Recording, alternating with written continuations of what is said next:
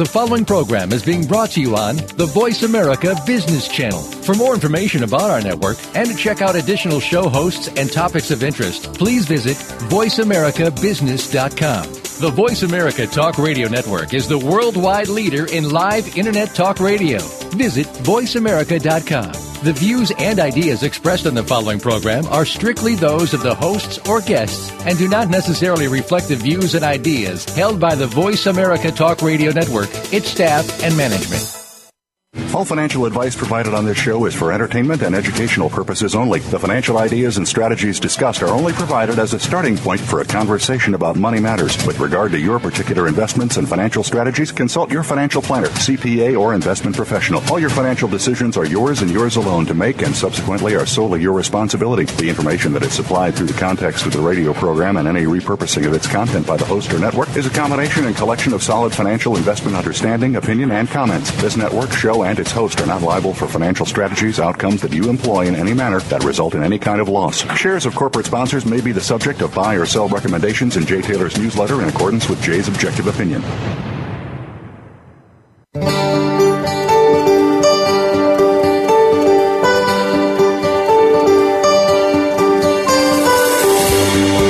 Welcome to Turning Hard Times into Good Times with your host, Jay Taylor. This hour will help investors fix issues and achieve personal gain.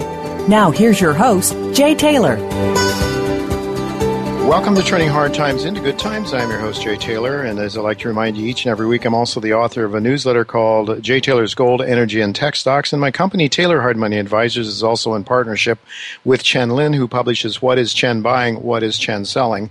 And by the way, uh, if you're interested in subscribing to Chen's letter, now is the time because during the first 10 business days of this month, Chen will be accepting new subscribers. So in order to sign up for either Chen's letter or my letter, you go to miningstocks.com, miningstocks.com, put your name on the waiting list for Chen, and then uh, subscribe. There is room for new subscribers this uh, this uh, particular quarter.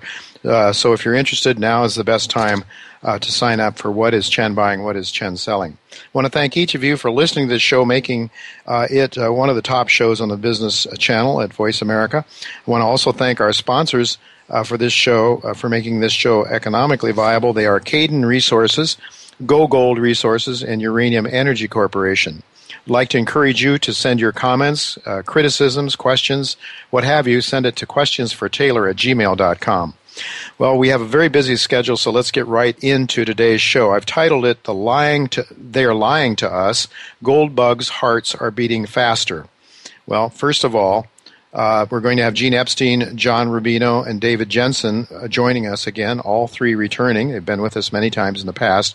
I had hoped to have Daniel McAdams of the Ron Paul Institute for Peace and Prosperity with me, but he is in the middle of a move from Virginia to Ron Paul's hometown in Texas. And so he is not available again this week. But because I do value Ron Paul Institute so uh, so much for its truthful uh, source of information regarding American foreign policy, I, and I value Daniel and his work, I would encourage you to go to the Ron Paul Institute for Peace and Prosperity. Uh, don't wait for Daniel to come back on this show. I expect to be back soon, but there's plenty of information there. I think very, very important information uh, at the Ron Paul Institute for Peace and Prosperity. Now, more specifically related to today's show, our Machiavellian president, Barack Obama, said, and I quote, Follow me and I will make you great, end of quote. Writing for Barron's, uh, a number of months in the past, Gene Epstein said what Obama was really saying, in fact, was more like, follow me, we can be like Greece, end of quote. Well, in fact, that was a heading of an article that Gene wrote for uh, Barron's, and we'll be talking to him a little bit more about that uh, in today's uh, in today's show. Like our foreign policy, America's economic policy is an absolute disaster and it is very much the same as the disastrous failed policy of Japan over the past 30 years. Gene Epstein will be joining me in just a couple of minutes to share some of his thoughts about the disastrous direction of both the Japanese and the U.S. economies, given current policies, uh, which in fact are making things worse uh, but in fact, also what is making things worse is the aging demographics of both countries, Japan and the United States. At about half past the hour, author, blogger, and economist John Rubino will be uh, with me to talk about the economic lies being told to Americans in an attempt to manage our animal spirits. you know, we don't have to worry about our balance sheets. If we're just happy and we spend money, we can be prosperous. Well, that's the Keynesian way. But manipulation of the minds of Americans is key is very much a key component to keeping us all down. I like to say down on the mushroom farm where they are feeding us fecal matter and keeping us in the dark. John will help us understand what the truth is regarding the actual as opposed to the fantasized U.S. economy that statisticians in Washington dream up for us. And I want to ask John about an essay that he recently wrote titled Gold Bugs Hearts Are Beating Faster. The implication is that the gold and gold share industry is in the process of waking up from its two or three year bear market. Well, I have to tell you, given my vested interest in the gold markets and the gold shares, I really hope that John is right uh, on that score. In the second hour, exclusively at jtaylormedia.com, David Jensen joins me to talk about a growing shortage of platinum group metals and the games that are apparently being played in those precious metals, uh, very similar to what are allegations of games being played in gold and silver. And uh, John uh, or David will uh, explain why uh, that is uh, very possibly very bullish for gold and silver as well as platinum and palladium. David also has some very valuable insights, I think, into the growing push among the international bankers to use special drawing rights, known as SDRs, uh, in the global monetary system and why they are being proposed once again. I remember very well as a young man in the early 1970s when SDRs were supposed to take the place of gold. They're really just another form of paper market. But uh, I also want to ask David uh, to explain the logic behind a zero hedge article recently that suggested that the over the over hypothecation of gold for loans in China is actually bullish, not bearish for the gold markets. A lot of people, including Chen Lin, I know, uh, was of the opinion that it could be very bearish for gold. Finally, in the second hour of today's show at jtaylormedia.com, I will provide some of my own thoughts about changes in Portugal over the past 30 years since I first started visiting that country almost on an annual basis. And we'll also talk about the uh, trader banker, that's Traitor banker, the BIS, which is scolding the United States and other countries for their artificially low interest rates and uh, quantitative easing, warning of the destruction that that policy is causing the capital markets. And also, I want to talk to you about a new gold royalty company that I am very excited about. Uh, and I will share some of the views of Tocqueville gold mining analyst Doug Groh uh, about that as well, uh, that particular stock. Doug uh, was not able to come on the show today, but I do expect to have him on sometime in the near future for his, his insights into the gold mining industry. The Tocqueville Gold Mining, uh, the Tocqueville Gold Fund is certainly one of the top gold funds in the world, and Doug Groh is the number two person at that fund behind John Hathaway. Well, we do have a very busy schedule, so let's get right to our first commercial so that we can come back. And uh, as soon as we get back from the break, I expect to have Gene Epstein with me uh, to talk about uh, the issues, the economic issues that Japan and the United States are facing, not only in light of uh, enormous amounts of debt, but also in light of a declining, well, let's say, an aging population. Fewer workers, fewer people that contribute to the supply side of the economy, and more and more people who are consuming uh, the limited supply. Not a good recipe if it's out of balance. So we're looking forward to talk to Gene Epstein as soon as we come back from the break. Don't go away. I'll be right back.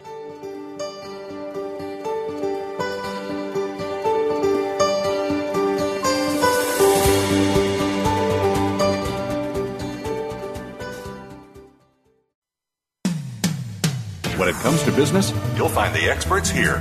Voice America Business Network. Cayden Resources is an advanced gold mining exploration company with two exceptional gold projects in Mexico. The company's flagship El Barqueño project represents the most valuable opportunity that an exploration company can have, which is the continuous discovery of high grade gold from surface in arguably the best mining jurisdiction in Mexico. The company's second project, Morelos Sur, has one of the most talked about land positions in the heart of Mexico's largest producing gold belt. Go Gold Resources, considered a buy by several well known analysts, is soon to be Mexico's newest gold and silver producer with two impressive developments Go Gold's Parral Tailings Project, with first pour anticipated in May, is expected to produce 1.8 million ounces of silver equivalent per year, generating a steady 12 year cash flow. Santa Gertrudis, a past producing gold mine, could potentially be put back into production by mid 2015. Advancing quickly and led by a team of experienced mine builders, Go Gold is one to watch. Voice America Business Network, the bottom line in business.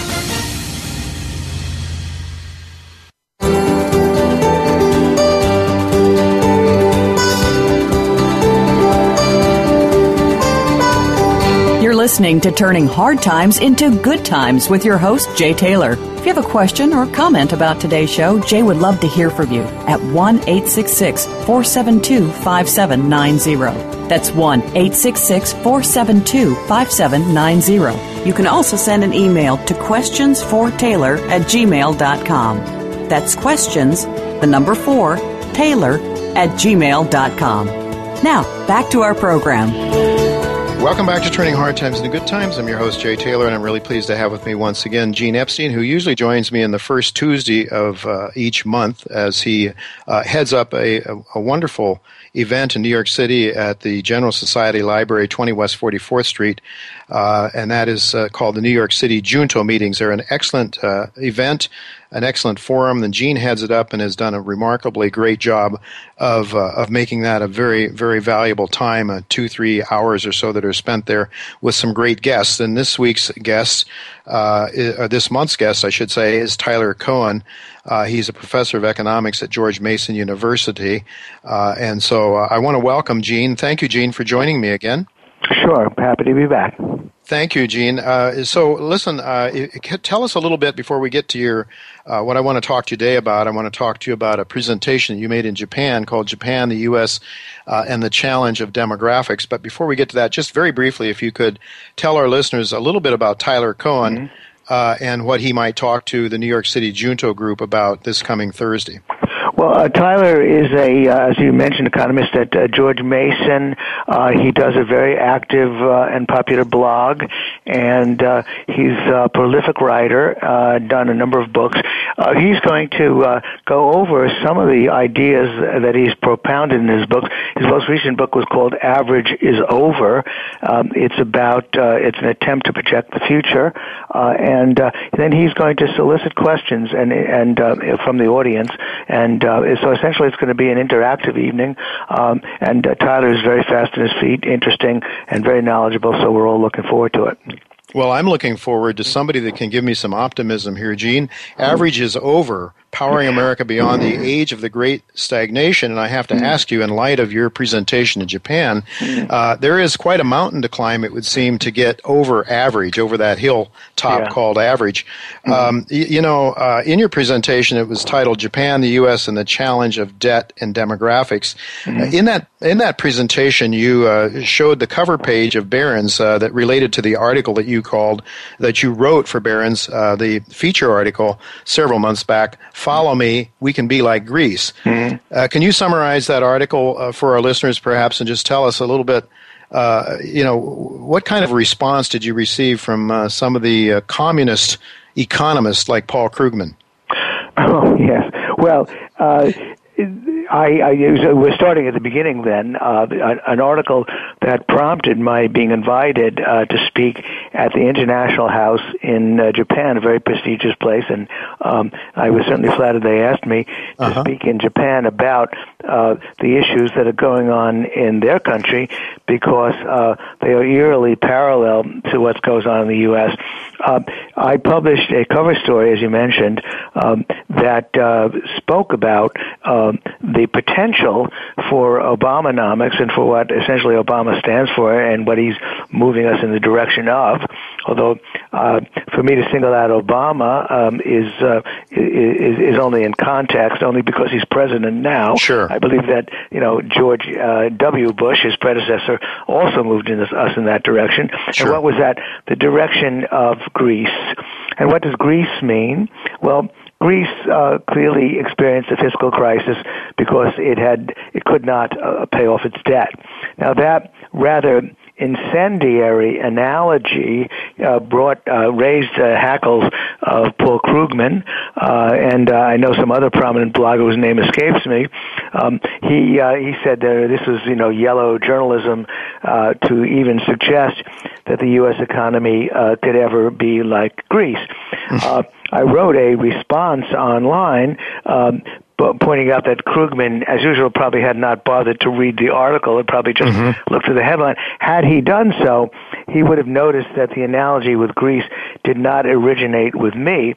Um, I duly credited uh, the analogy to the uh, staid, nonpartisan Congressional Budget Office, a very establishment organization that had written a, a paper, uh, generated a paper from one of their economists pointing out uh, that uh, the fiscal crisis that was looming over the long term uh, by the 2020s or 2030s for the U.S.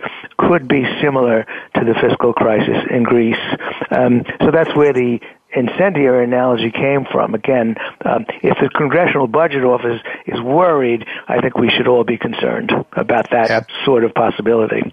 Absolutely, yeah. uh, and uh, I guess Mr. Krugman picks and chooses who he decides to uh, to pay attention to and to revere.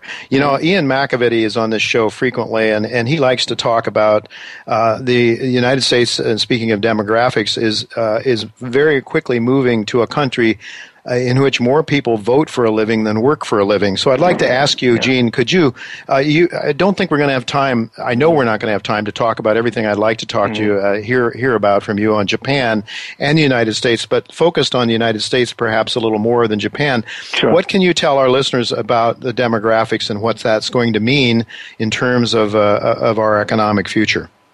Well, uh, uh, work uh, work versus vote for a living is actually uh, a very good uh, way of putting it, and in fact, I think it has an even deeper meaning, which uh, I'd love to elaborate on. But most specifically, of course, it means that um, the baby boomers, um, who are the oldest, is now 67. The youngest is is about 49. Uh, they are uh, going to reach critical mass uh, by the 2020s, 2030s. They are beginning to retire and beginning to cash in on uh, on elder care entitlements that include uh, Medicaid and Medicare, especially.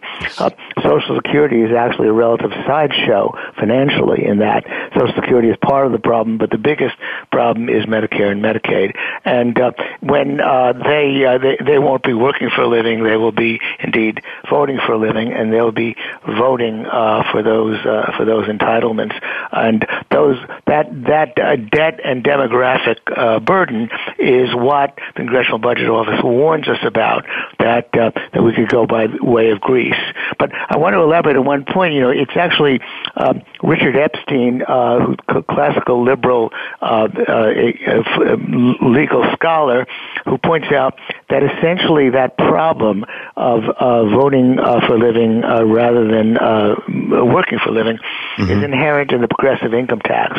That if there's a perception, and of course the perception reflects reality, that when you vote for entitlements, uh, you don't pay for them. That when you mm-hmm. vote for certain government programs, you don't pay for them. Uh, the rich pay for them. Mm-hmm. Uh, then, uh, then that creates a distortion in politics, and that's in, in fact uh, the principal reason why Richard Epstein favors a uh, argues for a flat tax. Mm-hmm. A flat, of course, a flat tax can have different meanings, but in that case, the flat tax means simply means that everybody pays the same percentage, so that in everybody's perception, um, if you if, if you vote for something, you also end up having to pay your share of it. And I, I think that's a powerful argument that that Richard Epstein, no relation, by the way, to me, um, has made. And so, if that's part of the problem as well, but indeed, clearly, uh, the baby boomers vote, uh, older people tend uh, to vote more than younger people, and uh, that's going to create what, you know, Lawrence Kotlikoff, for example, I'm hardly the only person who's pointed out these problems. Peter Peterson, by the way, has also been very mm-hmm. eloquent about them. Uh, so I'm almost a Johnny come lately about the obvious uh, demographic and debt time bomb uh, that is threatening the U.S. Mm-hmm. Well, certainly, and then of course, uh, when the burden falls on the rich, what you do is, is just another means of destruction of capital as well. I, I would mm-hmm. imagine. But another thing, yeah. Gene, is that mm-hmm. uh, one thing that Ron Paul pointed out in the past that you know actually we wouldn't have to have any taxes at all because we can print infinite amounts of money. At least the United States can up to now. Uh, so what about that argument? I guess the flat tax makes sense, and actually, uh, Putin in Russia has a 17% flat tax. Looks awfully good to me. Yeah. well, that's right. I mean, that free market uh, activist, uh, Mr. Putin. Um, indeed, uh, that that uh, that sort of irony can arise. Uh, I assume that Ron Paul meant that facetiously because, in fact, when uh, when I among some at least who did read my article um, uh, about analogizing it with uh, U.S. with Greece, the critics, of course, were certainly right to say, well, if I'm picking up on the on the Congressional Budget Office analogy, I must also believe it, and therefore intellectually I'm responsible for it. They were right about that, um, mm-hmm. but they pointed out that the difference between the U.S. and Greece is that Greece had to pay its debt in euros and yeah. could not print euros. But in our case, we got no problem. We have a debt denominated in dollars, and we can simply print dollars. So therefore, uh, why compare us to Greece? Uh, we can just easily print our way out of the problem. Um, that, uh, of course, is a truly disastrous solution, as Ron Paul would be the first to recognize. That's sure. putting pouring oil on the flame. Uh, that is another kind of partial default that could truly start a panic if foreigners who are holding uh, foreign currencies the Chinese, the Japanese, others, uh, find that the U.S. is actively devaluing its own currency, and that means then that the debt that they are hold, that the foreigners are holding in in uh, dollar denominations uh, is collapsing in value. That could truly cause a panic if if we resort to the printing press, as indeed we might. Well, indeed, and of course, Gene, uh, in our fractional reserve banking system, in our fiat monetary system, as opposed to a gold-backed system in which you actually have an asset-based money, we know that uh, debt is the raw material from which money is created. So, if you print more money in our current system, you are creating more debt. And as, as I look at charts of total debt in the United States relative to GDP, total debt is growing exponentially almost, and GDP is growing, if at all mm-hmm. Two percent, something like that, right? So mm-hmm. uh, this this would seem to be a disaster. So even you can't print your way out unless uh, uh mm-hmm. it doesn't seem like that's an easy, uh, really a, a, successful solution in the long run either. Mm-hmm.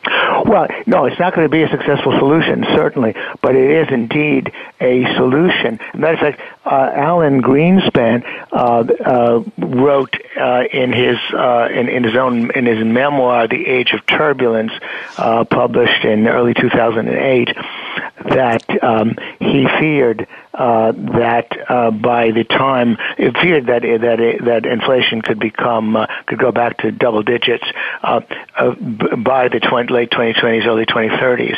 It was one the one good nugget in that book of his, by the way, in which he pointed out that uh, that the disinflationary forces that that uh, that uh, that did that uh, provided a disincentive to money printing, uh, which is cheap labor uh, all over the globe, that would probably be more than played out by the 2030s, and then the intergenerational transfer of elder care entitlements would explode, and the temptation to print money would be great, and there would be there could indeed be a, re- a return to uh, inflation. Greenspan, of course d- didn't even know the half of it because clearly um, the it's not just uh, double-digit price inflation that's the problem. It's the destabiliz- destabilization of our domestic and then consequently world economy that could result from that sort of action.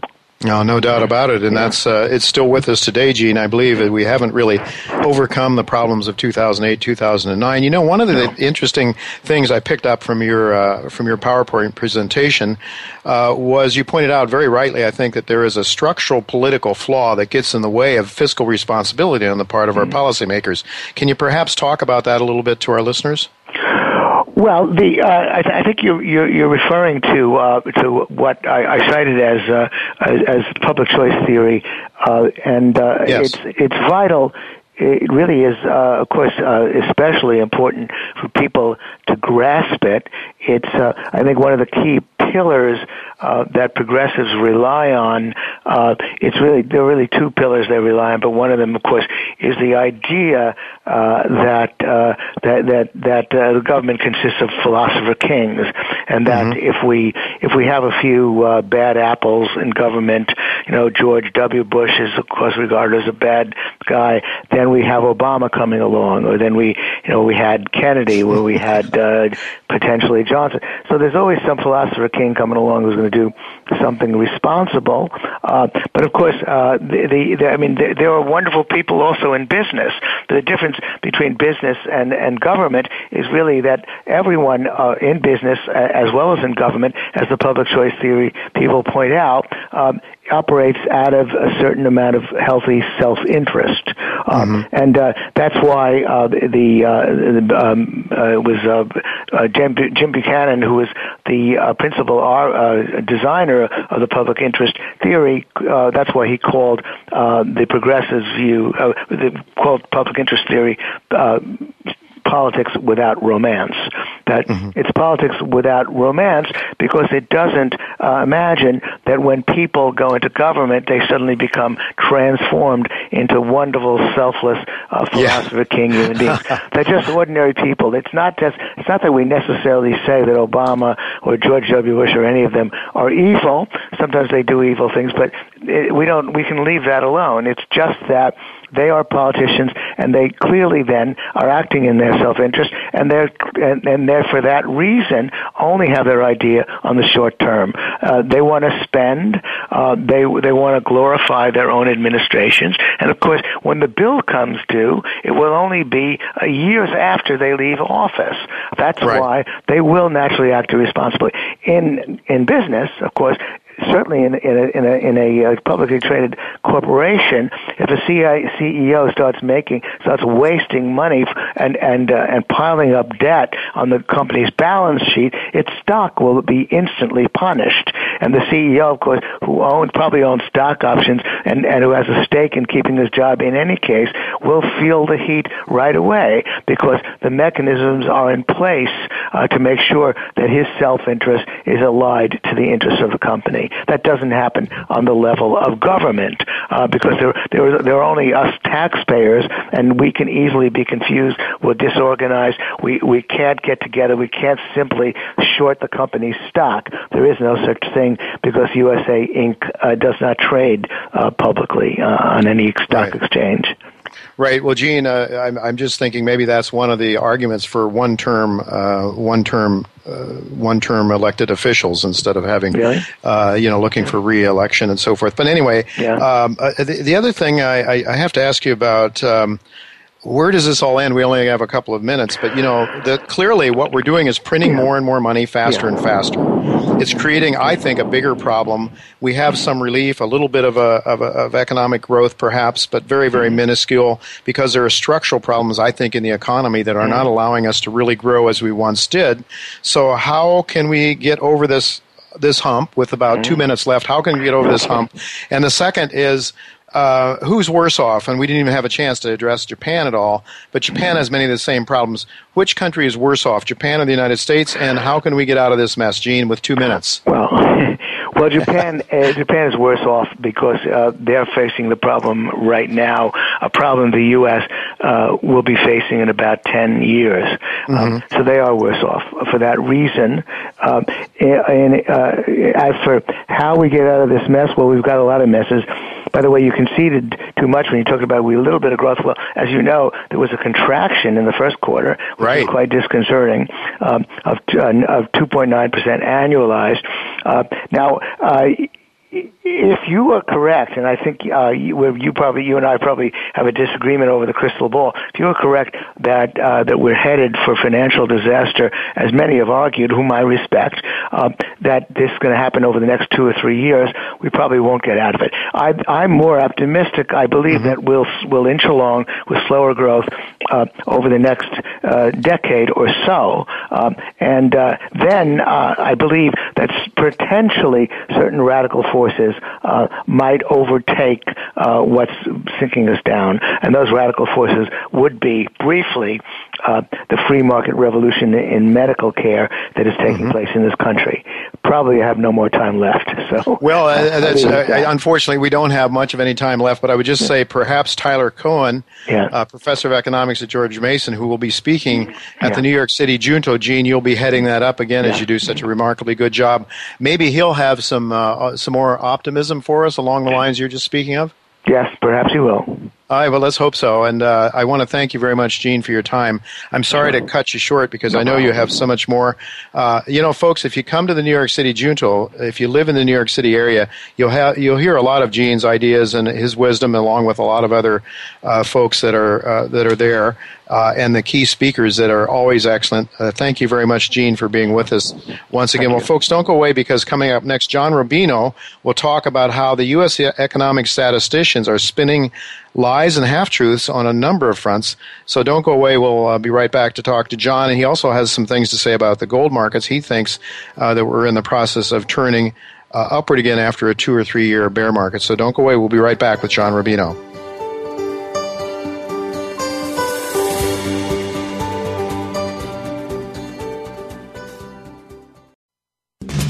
We're always talking business. Talk to an expert. Call now, toll free, 866 472 5790. That's 866 472 5790. Voice America Business Network. Cayden Resources is an advanced gold mining exploration company with two exceptional gold projects in Mexico. The company's flagship El Barqueño project represents the most valuable opportunity that an exploration company can have, which is the continuous discovery of high grade gold from surface in arguably the best mining jurisdiction in Mexico. The company's second project, Morelos Sur, has one of the most talked about land positions in the heart of Mexico's largest producing gold belt. Become our friend on Facebook. Post your thoughts about our shows and network on our timeline. Visit facebook.com forward slash voice America. When it comes to business, you'll find the experts here. Voice America Business Network.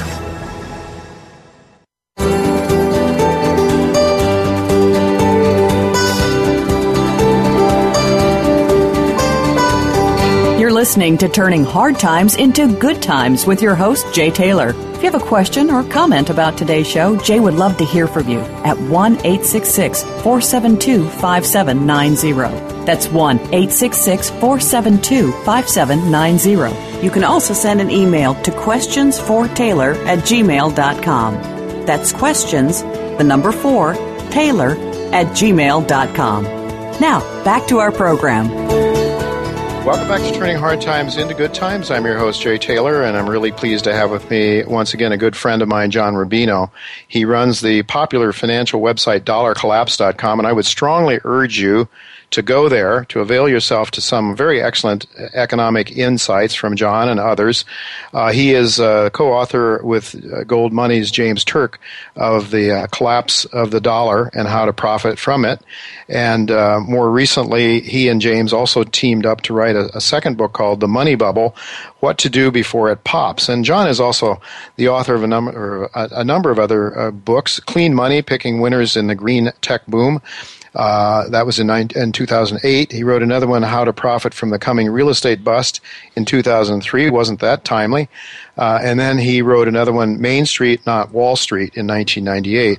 And he also uh, has written for a number of prestigious publications uh, and currently writes for the CFA magazine. Uh, welcome, John. It's good to have you back again. Hi, Jay. Good to be back. Really good to talk to you again. You know, I, I, would just say that people, Dollar Collapse is an excellent site to go to. Uh, you wrote several things uh, I want to talk to you about today. One is uh, the government's less than forthright statistics uh, concerning unemployment and gross domestic product. Uh, we've talked uh, with John Williams on this show about this in the past. can you perhaps pass along your thoughts on, the, on this topic? Yeah, well, but by the way, John Williams is really the go-to guy for this kind of thing, uh, and he, he's uh, breaking down the government official statistics and coming up with more realistic versions of them. And the realistic versions are terrifying, frankly. Um, mm-hmm. on, on, unemployment, for instance, uh, the U.S. has been reporting a steady decline in the unemployment rate over the last few years, and now it's down in the six percent range, which is really good. You know, that's uh, that's about as good as we've been able to hope for for the last. Yeah, we were over ten percent at one point. There, were yeah, we? yes, and uh, you know, it looks like we're heading in the right direction, but um, that number is is created in a way that uh, is so inappropriate that it amounts to a lie mm-hmm. at, at, this point because what, what the government does is say you lose your job and you, uh, you, you just can't find another job and you get disgusted and just stop looking. Well, the government takes you out of the statistics then. They no longer count you as part of the workforce. Mm-hmm. And so the, the number of people who are working is divided by the number of people who um, are in the workforce. And uh, if the workforce gets smaller, that makes the unemployment rate look right. smaller. And so yeah. that's happening on a, a, vast scale right now as people drop mm-hmm. out of the workforce because they uh, either they retire or they just flat out can't find a job and just give up looking. Yeah. And, so John, let, let me just let me just uh, stop you there for a second. It is my understanding that when we compare current statistics with those of the Great Depression, in fact, they didn't count unemployment the same way. They actually looked at able bodied people at that time which is what they should um, look at because right. I mean, if you can work, you generally want to work want to in work, this yeah. world, right? Sure. And uh, and and so if we calculated unemployment the same way today as we did back then, the, the rate would be somewhere around 23% in the U.S. and rising. Mm-hmm. So we would be looking at a depression level unemployment right now after right. five years of um, a quote unquote recovery. Right. And the world would look like a very different place if the, the biggest, most powerful economy was in a depression. Right. Which it is, essentially. Yeah. Yeah. We're just but, not recognizing We have to keep the animal spirits up there, John. Yeah. You know, we can't get depressed. We can't call it a depression. We can't look at reality. We have to keep the animal spirits up there so people will keep spending and going into debt further, right? To keep things going. Yeah, that's that's probably the motivation for for a lot of these um, statistics that can only be called fictitious right now. Mm-hmm. You know, GDP is another one that just came out um, a, a, few days ago and showed a, a, pretty dramatic drop in first quarter GDP. GDP is the, the size of the economy, the amount of spending that's going on out there, and it it uh, fell according to the government statistics by 2.9 percent at a 2.9 percent rate in the first quarter.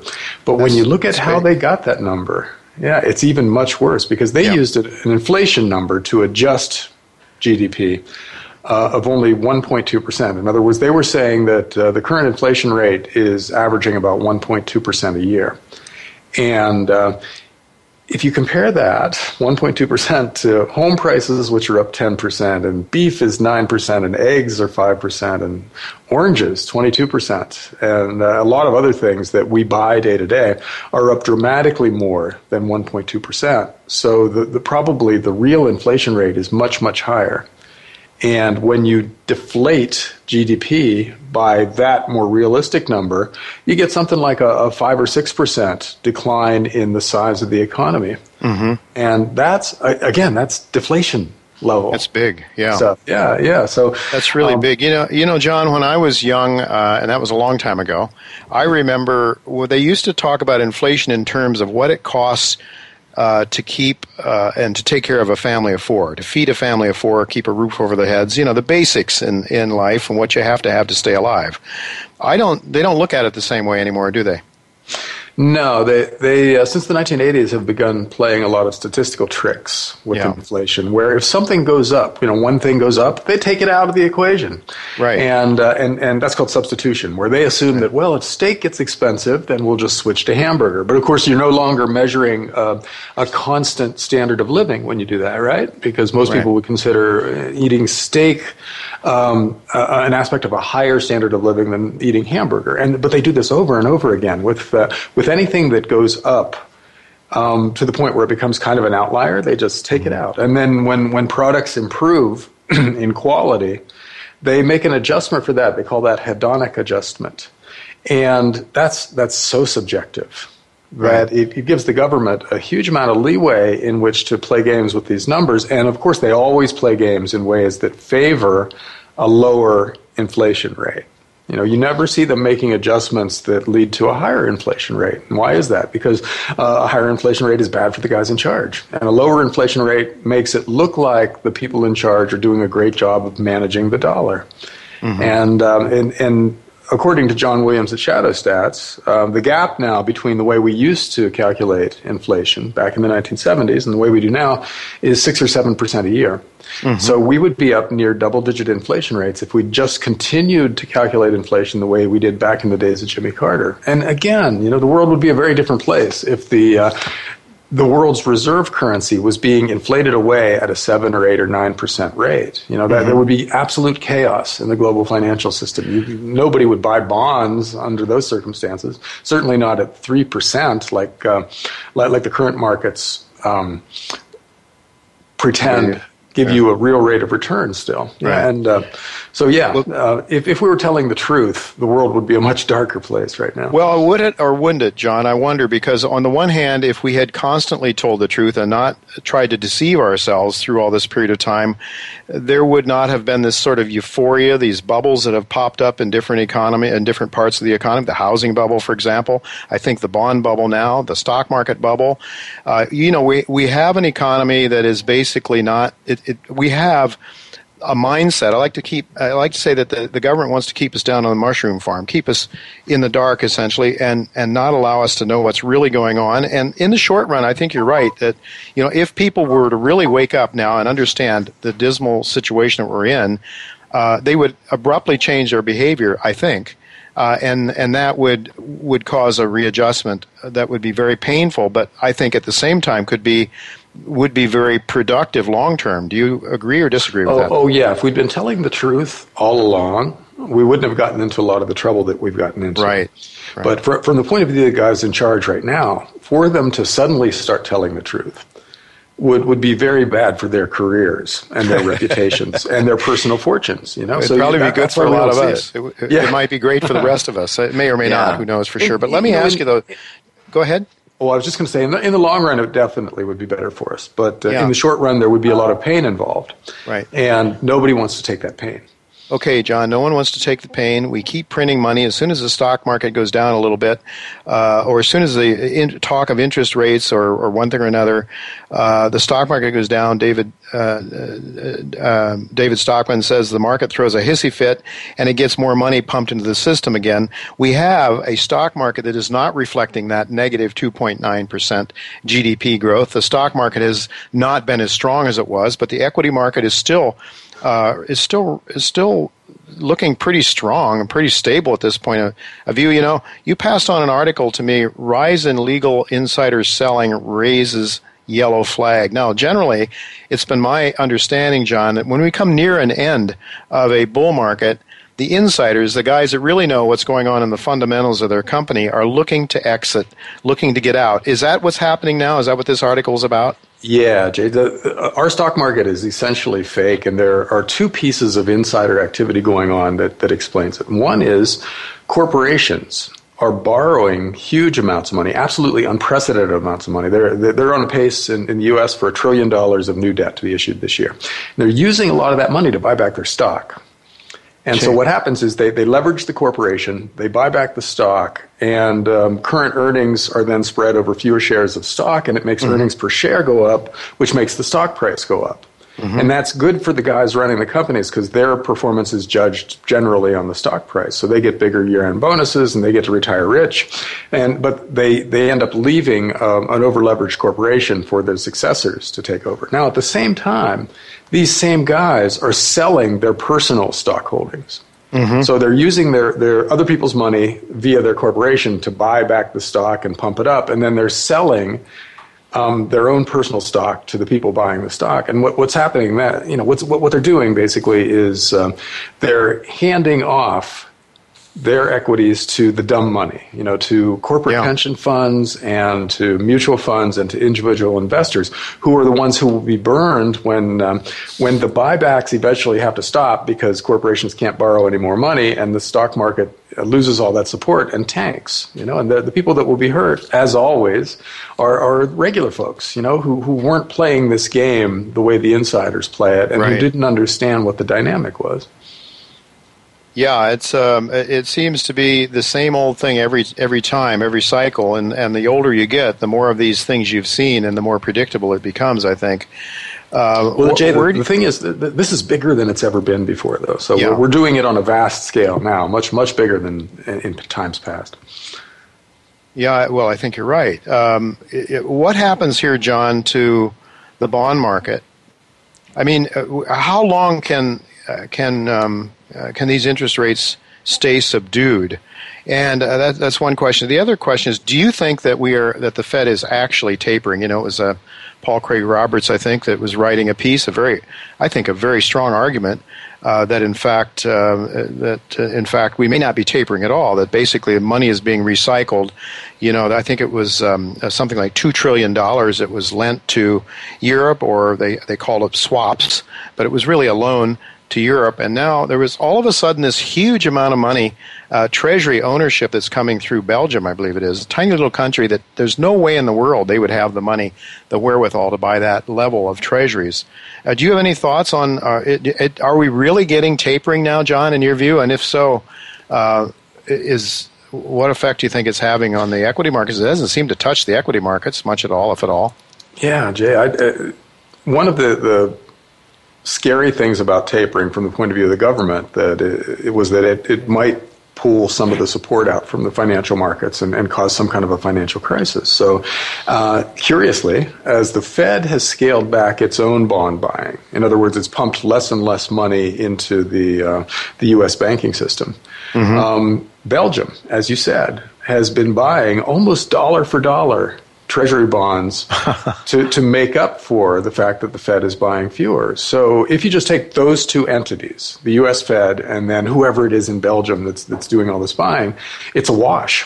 Mm-hmm. So, so just looking at those two entries, no, uh, there, there's no um, tapering going on at all. You know, the same amount of treasuries are being bought up just by different parties and therefore the same amount of cash is being pumped into the banking system worldwide. And that in part explains why stock prices haven't reacted to the fact that uh, you know otherwise we've got a fairly fairly serious tightening going on on the part of the U.S. Fed, and normally that's associated with falling stock prices right. Um, that it hasn't happened. And and you know the other part of it, of course, is that we what we already talked about, where corporations are still able to borrow very cheaply, and they're mm-hmm. doing it, and they're using that money to to buy equities. Mm-hmm. And and there's also stories now about uh, some of the central banks around the world directly buying equities, just going yeah. in buying three percent of every stock on the, the Helsinki Stock Exchange, and and presumably the Standard and Poor's 500, and and uh, and also in China and Japan, and and that of course supports stock prices. So, you know, the, to the extent that central banks have unlimited firepower in the sense that they can uh, print as many new pieces of currency as they want to, if they're going to direct that to equities, they, they could elevate the equity markets for a really long time. Um, we don't know how this works because we've never been here before. We've never had the world's central banks directly intervening in the equity market in this yeah. way. So, no, uncharted territory. yeah, I mean, I, I, guess some people think it may have started to happen a bit. Um, uh, during the 87 stock market crash or following that when the um, plunge protection team was created mm-hmm. during Reagan's administration may have been uh, the, the, some of the first uh, examples of it in the United States. It may have uh, sort of helped to keep the panic away and, and restore confidence in the market. Uh, so in the short run, it might have uh, it might have worked out seemingly okay. But again, I think what people don't really understand is the distortion to capital and the capital markets that's caused by this artificial creation of money used for whatever reason you know, I have to think, John, during after 2008, 2009, all of a sudden the banks received trillions of dollars, and of course in different ways. First of all, push the interest rates down and actually pay banks to hold hold money. Uh, and, and then their cost of funds, of course, go way down. And essentially, recapitalizing the banks by stealing by from other people, by by reallocating wealth, I guess is a way of putting it. Picking, uh, you know, robbing Peter to pay Paul, and that seems to be what's been going on. But instead of capital, in my, my view of capital, is what you don't consume. Your, from your earnings or from your, uh, from your wages or whatever, that is legitimate capital. But the banks can go out there and and print uh, trillions of dollars that then is, is thrown into the market that essentially uh, dilute the honest capital that was re, that was that was uh, allocated, and not only that, when you have all that money going in, it's the malinvestment syndrome that the Austrians talk about. You have all these bad bad things that are you have bad decisions made with respect to uh, investments and so forth. So how far and how long can this thing can this thing run, John? And um, you know, I see the uh, the BIS is critical now uh, they've come out and very critical of this quantitative easing and, and uh, uh, artificially low interest rates. And, uh, you know, it is almost like treason among bankers. I'm not sure why the BS, BIS all of a sudden has come out and said this, but do you think there might be some revamping uh, or some move towards a more responsible, uh, honest monetary policy somewhere in the future here before this thing breaks down, or is it going to have to implode first? it probably has to implode first, Jay, just because yeah. so, so, many people um, benefit so tremendously from mm-hmm. the status quo. Uh, there are huge fortunes being made out there now, and, and fortunes are growing. you know, oh, you yeah, take a fortune sure. The one percent. Uh, yeah, yeah, exactly. The, so the, the one tenth of one percent, especially. Yeah, and they're the ones who would make the decision to yeah. uh, to to switch to a new monetary regime, and so right. it's they not in their immediate the interest. Yeah, they yeah, have control of the system. Right, exactly. Yeah, and so so more than likely the market has to impose some kind of discipline on the, um, the, the global financial system via some kind of a crash. And there are just so many ways that could happen. Now, you know, you and I have talked catalysts in the past. Yes. And once you start going down the list of stuff that could go wrong, that could cause a cascade failure of the whole system, uh, you can do that all day long. There are yeah. dozens of things just waiting to happen. And so there's no way to know which one of them will happen and in, in which order you'll get the secondary and tertiary effects that, that bring down the system. But um, we've reached the point where the numbers just don't work anymore. So yeah. something big has to happen to uh, yeah. to restore faith in the currencies. And you know, we'll have to go back to some kind of a gold standard. Jim Rickards has an interesting theory that, uh, that, that, there will be an intermediate step here where we, the IMF becomes the new global central bank, and yes. uh, the dollar and the euro and the yen and the yuan are all replaced by SDRs, special drawing yes. rights at the yes. IMF, which which would just be an interim step because SDRs are only backed by fiat currencies, right? Yeah, so it's, it's just something. Just another yeah, paper system exactly. that sort of instead of making the dollar, uh, the dollar or the euro, the two primary ones, it would mix a, a bunch of other lesser currencies probably in there as well. Yeah. So and, and so we would go on as before, borrow, borrowing as much money as we wanted to, and and just um, doing it in SDRs instead of dollars and euros and yen. It wouldn't make any difference in the long run, but it might buy the global financial system a few years just because we're so easy to fool. you, know, John, you, you, you talk catalyst, and um, yeah. because we don't have an unlimited amount of time here, I want to move on to another topic. But you mentioned in an article that you wrote recently, gold bugs' hearts are beating faster. In that article, you mentioned there were several, I think four different individuals, and I'd like to ask you uh, perhaps to summarize their, their arguments why they think we're headed towards a bull market market, a return of the bull market in in gold. But one of those was James Sinclair. He he gave 30 reasons why uh, why this year is likely to be, or this summer is likely to be the turning point for gold. And many of those reasons are would be catalysts for the decline in the global economy, I think, as well, right? Yeah, he focused at least early in his list on geopolitics. Mm-hmm. and the the effect on the dollar of, of, the stuff that's going on in the Middle East and elsewhere. And and um, one of them was that uh, you know, the West is trying to impose sanctions on Russia over the Ukraine, and Russia is mm-hmm. responding by dumping its dollars. Right. And uh, let that trend continue, and then uh, if major countries stop using the dollar for trading, for instance, oil, then all of a sudden, all these central banks that have 60% of their reserves in dollars will need to readjust down to 30 or 20% or whatever.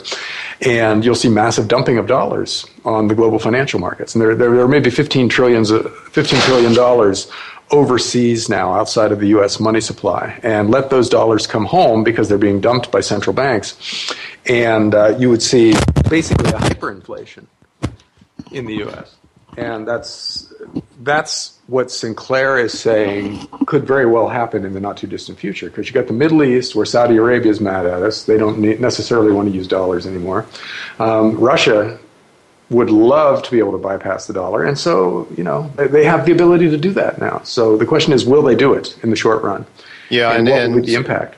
And I know Sinclair really talks about it being a, a currency phenomenon. It's going to be uh, a loss of confidence in the dollar that likely would trigger something like that. That's certainly John Williams' thesis as well. It's really hard to see um, you know, how you could get sort of hyperinflation when you have all of this weakness in the economy. But I guess the answer is if the dollar really turns out to be worthless, then all of a sudden you could see why Rickards and others are thinking in terms of some kind of an intermediate step here to try to save the system. Yeah, yeah. That well, that would be the response of the, the world's governments if the dollar stopped functioning functioning as a reserve currency. Right. Then and just, they wouldn't just just pull a pull a bunch of them together and, and Yeah. call them SDRs. Yeah, Uh, okay, exactly. uh, John. So with re, uh, with respect to this article, and this of course is very near and dear to my heart as a gold bug. Uh, there were, in addition to James Sinclair, uh, uh, you also mentioned uh, Richard Russell, uh, Grant Williams, and John Ing. Could you perhaps summarize their arguments as well? Sure. Richard, Richard Russell's a technician, and he, he sees gold, or he saw gold break through the 50 day and 200 day moving averages. And to him, that's very bullish. And, and he predicts a, a short squeeze in, um, in gold, where the people who are short gold are, are just get steamrolled by its price going up. And then they have to turn around and close out their positions, which is buying pressure in addition to the original buying pressure, and, and that would send gold through the roof. Um, Grant Williams um, takes a look at the, the size of the mining sector and concludes that it's extremely small compared to the, the amount of global capital that could flow into mining stocks if gold and silver suddenly make them attractive. And uh, if even 1% of the amount of um, liquid capital that's in the world right now tried to flow into mining shares, um, it wouldn't be able to do it. There, there just aren't enough um, liquid mining stocks out there to accommodate that kind of money. And so they would gap up hugely. You know, you'd see this gigantic, very quick bull market in mining All right. stocks. All right, then- John. My engineer is telling me just about out. John Ing, if you could very quickly summarize his his thesis. Yeah, and now he um, he believes that a short squeeze is coming in gold as well, and and predicts um, um, two hundred dollar days for the gold market in the not too distant future, where gold just gaps up. And so the conclusion in, in all of this is that you got to be in the gold market to participate in this. So you can't wait for it to happen because when it happens, it'll happen quickly. So take some positions now. All right, John. Uh, the money bubble, folks. Read that. What to do before it pops. Uh, both uh, James Turk and John Rubino explain, uh, and uh, go to John's website, uh, which is bubblecollapse.com. Uh, some good things coming up there as well. Uh, folks, uh, that's the end of the first hour of today, but there is a second hour. Go to jtaylormedia.com where David Jensen will pass along some very important observations about the palladium and silver markets uh, and anomalies that are in those markets, and he believes they're going to fuel the gold uh, markets as well. Also, uh, I'll be talking a little bit about my impressions of Portugal, having just returned from that country, uh, and the problems that Europe is facing right now. Also, I will be talking about one of my favorite gold stocks, a new royalty company that I'm very, very keen on. Uh, so go immediately to jtaylormedia.com. I'll see you there.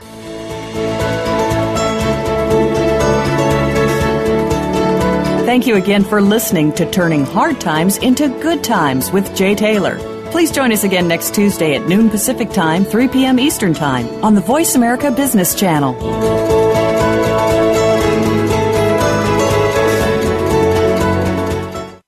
Cayden Resources is an advanced gold mining exploration company with two exceptional gold projects in Mexico. The company's flagship El Barqueño project represents the most valuable opportunity that an exploration company can have, which is the continuous discovery of high grade gold from surface in arguably the best mining jurisdiction in Mexico. The company's second project, Morelos Sur, has one of the most talked about land positions in the heart of Mexico's largest producing gold belt.